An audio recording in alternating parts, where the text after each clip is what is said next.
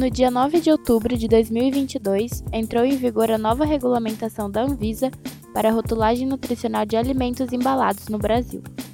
Agora, a quantidade em excesso de nutrientes como sódio, açúcar e gordura vai aparecer destacada na parte da frente das embalagens. Essa mudança pretende promover uma alimentação mais saudável e equilibrada, ajudando os consumidores a tomarem decisões mais conscientes. A regulamentação foi estabelecida no dia 8 de outubro de 2020 e houve um prazo de dois anos para as empresas alimentícias se adequarem à nova regra. E esse período se completou na semana de estreia desse episódio, como a gente disse, no dia 9 de outubro. Daqui em diante, vale a pena prestar atenção aos rótulos, por exemplo, de bolachas, massas, sucos, doces, temperos e refrigerantes, pois são esses alimentos que em geral possuem excesso das substâncias que devem ser destacadas nas embalagens. Mas afinal, o que essa nova regulamentação traz? E quais os impactos disso para o consumidor? Algumas dessas questões foram abordadas nessa conversa com a professora Ana Paula Bortoleto Martins. Ana Paula atua diretamente em pesquisa sobre avaliação e monitoramento de ações regulatórias e políticas públicas relacionadas a ambientes alimentares saudáveis. Atualmente, ela é líder do Programa de Alimentação Saudável do Instituto Brasileiro de Defesa do Consumidor, o IDEC, e também pesquisadora do Núcleo de Pesquisas Epidemiológicas em Nutrição e Saúde da USP, o NUPES, que é sediado aqui na Faculdade de Saúde Pública da USP. Meu nome é Júlia Silva. E eu sou Maria Carolina.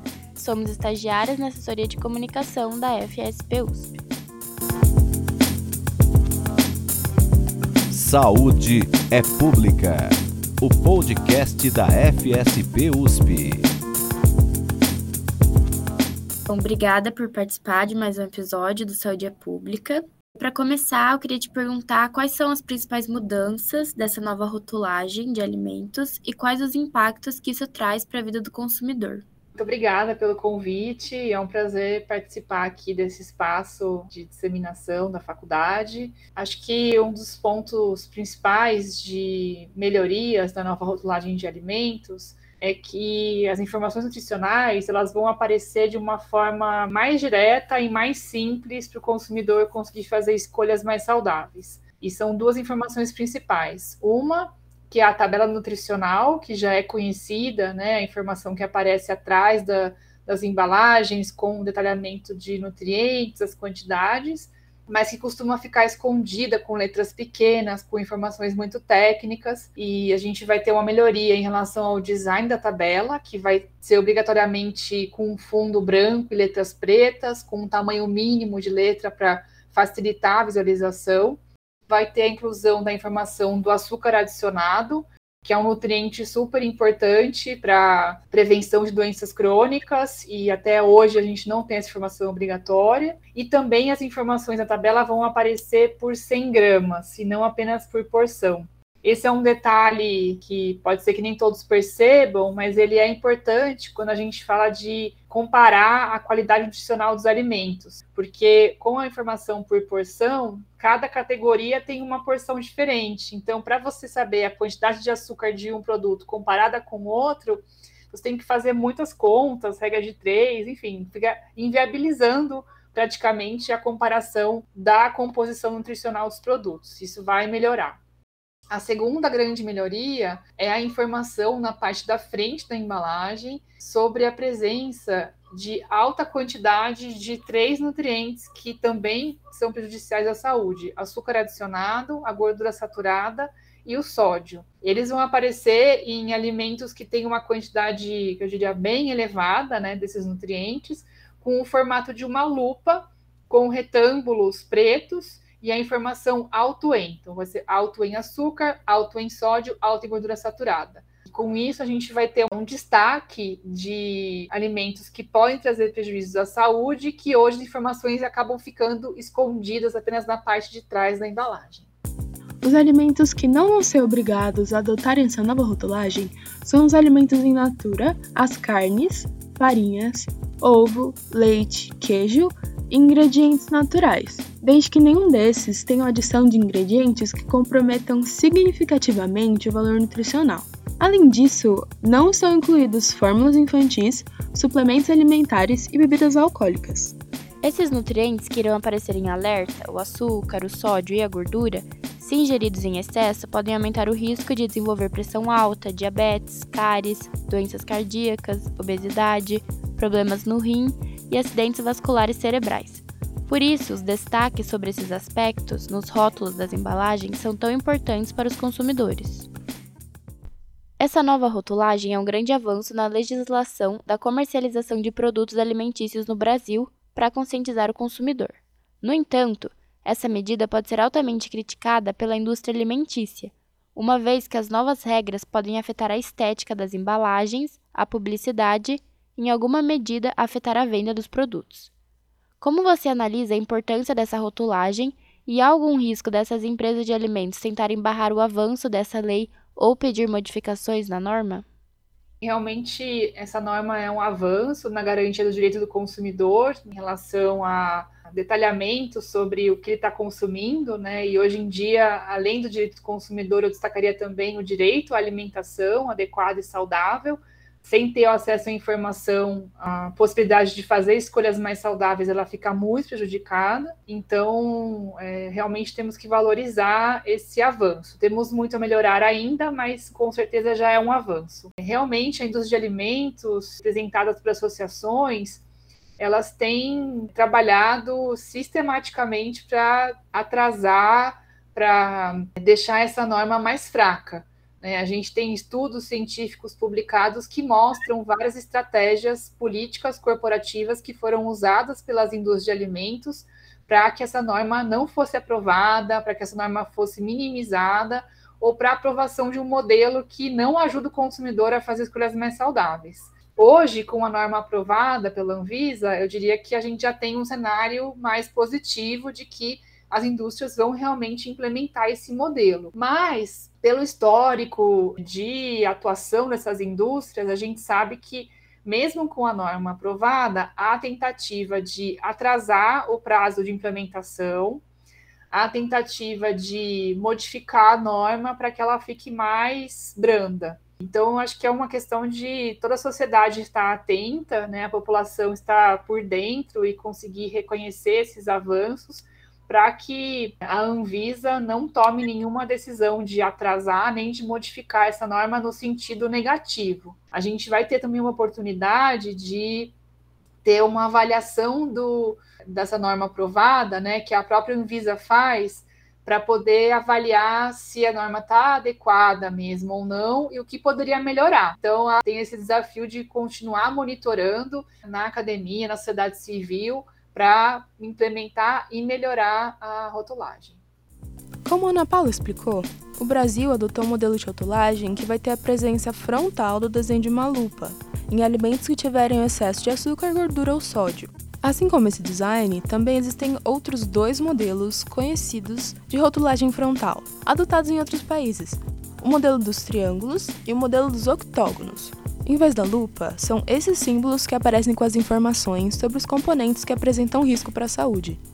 Uma pesquisa que você participou, conduzida pela FSP USP e pelo IDEC, mostrou que a rotulagem nutricional de alimentos do modelo de triângulos teve interferências mais positivas na escolha de compra do consumidor do que a rotulagem do modelo de lupas, que foi o que acabou de ser implementado, como você acabou de explicar. Você acredita que a escolha desse modelo, que se mostrou uma medida mais branda em relação ao modelo de triângulo, tem a ver com essa pressão da indústria? Ah, com certeza teve a ver, porque durante o processo de discussão da norma, é, tanto na Faculdade de Saúde Pública como outros grupos de pesquisa pelo Brasil desenvolveram comparações entre o modelo dos triângulos que o IDEC propôs com o modelo do semáforo, que era o que a indústria defendia, e o modelo dos octógonos, que é o que é mais utilizado em muitos países na América Latina, que traz as, as advertências sobre o alto consumo, alto conteúdo de nutrientes críticos. E todas essas pesquisas, ao comparar esses modelos, comprovaram que o modelo das advertências, seja com triângulos, seja com octógonos, trazem informações mais claras para o consumidor e ajudam a identificar os riscos do consumo de alimentos com nutrientes negativos para a saúde. Isso foi realmente comprovado por essa pesquisa que você mencionou e por outras. a Anvisa tomou uma decisão que, na minha opinião, foi uma decisão política, né, que considerou aí o risco de ter uma, uma reação muito negativa da indústria, de desafios para implementar, é, enfim, foi um cálculo que foi feito pela Anvisa de que a lupa seria suficiente para atender os objetivos regulatórios, porém não foi que os estudos científicos apontaram. Né? Então, realmente ficou aquém do que eu diria as evidências mais recentes e mais atuais mostravam. Inclusive, esse modelo da lupa que a Anvisa aprovou, ele não foi testado em nenhuma pesquisa a, que a gente fez comparando a lupa e os triângulos, foi com o modelo de lupa da consulta pública, não foi nem esse que estava aprovado. Então, acho que é uma limitação aí que faz parte do processo político de avançar com normas regulatórias no Brasil. E você acredita que agora, a partir da aprovação da implementação do modelo da lupa como um primeiro passo, nós podemos avançar no sentido de aprovar o modelo dos triângulos ou o modelo dos octógonos?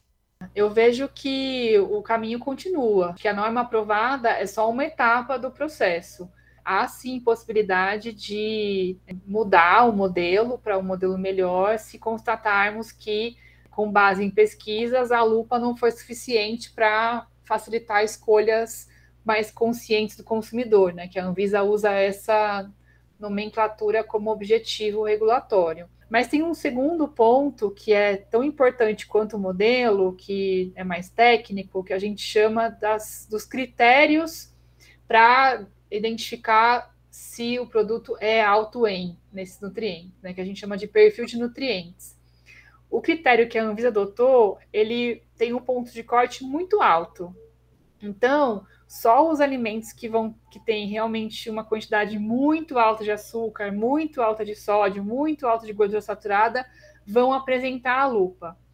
Existem outros modelos que são mais adequados para realmente identificar é, o risco à saúde. E o que tem sido mais usado é o perfil de nutrientes da Organização Pan-Americana da Saúde.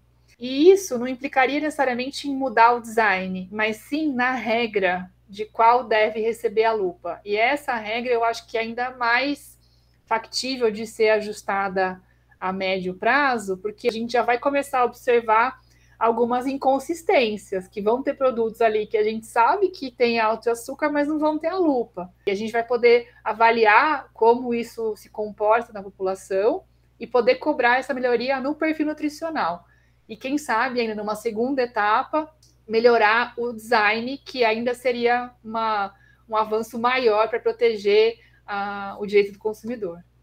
Para a gente fazer uma comparação entre o perfil nutricional considerado pela Organização Pan-Americana da Saúde, a OPAS, e o próprio perfil de nutrientes estabelecido pela Anvisa, um outro estudo feito pela IDEC analisou o perfil nutricional de nove grandes indústrias de alimentos presentes no Brasil. Pelo perfil adotado pela OPAS, por exemplo, 93,4% dos produtos da marca Danone levariam um alerta de alto conteúdo de nutrientes prejudiciais à saúde. Mas pelo critério adotado pela Anvisa, só 6,6% dos produtos teriam algum alerta. Agora, Ana Paula, para ficar mais claro, você poderia comentar qual a diferença prática entre esses três designs, o do triângulo, o da lupa e o do octógono, que é mais utilizado nos outros países da América do Sul? O triângulo e o octógono, eles são considerados modelos de advertência porque eles trazem um símbolo que é um símbolo facilmente reconhecido pelas pessoas e que ele vai se somando na embalagem à medida que você tem mais nutrientes críticos. Então, é, a facilidade é quanto mais triângulos, maior o risco à saúde. Quanto mais octógonos, maior o risco à saúde. E tem especialistas da área de design da informação que explicam que o formato do triângulo ele é mais visível e mais fácil de reconhecer do que o octógono, quando ele é aplicado em tamanhos pequenos. O octógono é reconhecido como uma placa de pare né, no trânsito, mas são placas enormes, e isso ajuda a visualização. Quando ele é aplicado em embalagens menores, muitas pessoas confundem, é uma forma geométrica mais complexa. Ah, será que é um hexágono? Será que é um círculo? O triângulo não, o triângulo é um símbolo muito reconhecido como um sinal de alerta, de atenção. Ele já remete essa ideia para as pessoas de que é uma mensagem que tem que ser respeitada, tem que prestar atenção, que é uma mensagem importante. Então, essas características do triângulo do octógono contribuem para visualização, legibilidade e com isso melhorar a efetividade do modelo. Já a lupa, primeiro a exigência de tamanho que a Anvisa colocou, ela vai acabar aparecendo num tamanho menor do que ela poderia para a visualização. Então tem um problema aí do tamanho.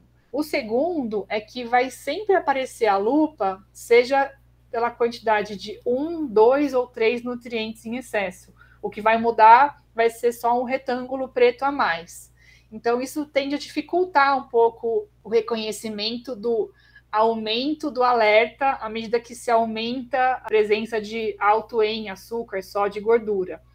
E isso descaracteriza a ideia de símbolo. Por isso que a gente costuma falar que o modelo da lupa não é bem uma a gente não chama de advertência porque ele não consegue remeter da forma como deveria essa ideia do símbolo. Então são essas principais características de design. Ah, e só destacando também a cor, né? O melhor contraste visual para visualização das pessoas é branco e preto. Então, por isso que foi a decisão dos octógonos, da, do triângulo, e felizmente a decisão da lupa foi ser preta também, né, para facilitar a visualização. Melhor ainda seria se a gente conseguisse colocar uma borda que branca para isolar a, a, informação da lupa do resto da embalagem, que é sempre muito colorida, muito chamativa, então acaba tendendo a ficar, depende de como a embalagem é feita, pode ficar escondida em relação aos outros elementos que competem ali a atenção do consumidor. Por último, eu comentaria também em relação à posição. Estudos na área de design da informação também que recomendam que a localização ideal para mensagens de advertência é no canto superior direito, porque é onde a atenção do consumidor chega primeiro ao olhar uma embalagem. Na regra da Anvisa, eles colocaram que deve ser na metade superior da embalagem. Então, não necessariamente vai estar localizada no melhor ponto.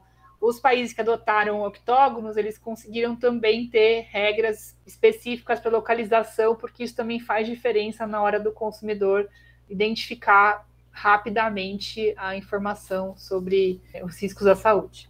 Em relação à cor, o melhor contraste possível para facilitar a leitura do consumidor é o branco com preto. Como a Ana Paula disse pra gente, no modelo dos triângulos e do octógono, é esse padrão de cor que é usado. E felizmente, o modelo da lupa adotado no Brasil também vai seguir essa regra para facilitar a visualização pelo consumidor. Mais uma vez, apesar da Anvisa não ter feito as melhores escolhas, não podemos deixar de reconhecer esse avanço na tentativa de conscientizar o consumidor. Além disso, essa medida tem o potencial de promover uma alimentação mais saudável. Na sua opinião, o que a Anvisa pode melhorar daqui para frente nessa norma? Algum aspecto não considerado e que deve aparecer em eventuais mudanças no futuro? Eu destacaria o desafio de ter regras mais restritas para alegações, que são as informações que aparecem nas embalagens para destacar características positivas dos alimentos, né? Por exemplo, ah, esse alimento é rico em fibras, é baixo em sódio, rico em vitaminas, minerais, etc. Essas alegações, apesar de ser regulamentadas pela Anvisa, quando vão estar presentes ali junto com a lupa, ela vai trazer confusão para o consumidor, né? Que vai ter lá alto em açúcar adicionado, mas rico em vitaminas isso gera, obviamente, uma sensação de contradição, né? Ah, será que eu vou valorizar o vitamina ou vou valorizar o alto em açúcar para tomar a decisão, né? Do qual alimento comprar. E essas contradições atrapalham muito a efetividade do modelo alto em como a gente tem aqui no Brasil. Então, eu destacaria que é, proibir o uso de alegações nutricionais, proibir o uso de, de, de, mensagens positivas nos produtos que vão receber a lupa, seria uma melhoria grande. Além disso, como já é feito em outros países, a gente poderia avançar com legislações que proíbam a publicidade infantil nesses produtos e que também restringam a venda desses produtos nas escolas, porque isso acaba criando uma, uma proteção maior em relação à exposição das crianças a produtos que reconhecidamente têm riscos à saúde. Né? Então, acho que olhar um pouco mais para a questão do regular o que é positivo, o que é mais atrativo nas embalagens, seria um grande avanço para contribuir para facilitar as escolhas mais saudáveis do consumidor. Fora o que eu já mencionei, né, de melhorar o design e o perfil nutricional, que esses são os pontos centrais da, da ideia da rotulagem de advertências, que cada vez mais a gente está vendo evidências positivas de melhorar a escolha alimentar em vários países aqui da região, como Chile, Argentina, Uruguai, o México, o Peru, e o Brasil precisa correr um pouco atrás aí para ter melhorias, mas a gente está no caminho certo. Obrigada, Ana Paula, pela sua presença neste episódio, fornecendo informações tão relevantes para nossa saúde e nossos hábitos de consumo. Obrigada, querido ouvinte, por acompanhar a gente nessa entrevista do Saúde é Pública. Espero que daqui para frente a gente fique bem ligado nos rótulos dos produtos, né? Então, por favor, vamos evitar consumir alimentos que tenham essas lupas. Espero você no nosso próximo episódio. Se você tem uma pesquisa ou artigo publicado e quer divulgar, mande para nós. Sua sugestão será muito bem-vinda. Não esquece de acompanhar a FSP USP nas redes sociais. A FSP está no Instagram, no Facebook, no Twitter, no LinkedIn e no YouTube. E o site da FSP é www.fsp.usp.br. Este episódio contou com a coordenação editorial de Silvia Miguel. Locução: Júlia Silva e Maria Carolina. Edição, roteiro e artes: Maria Carolina Milaré Albuquerque.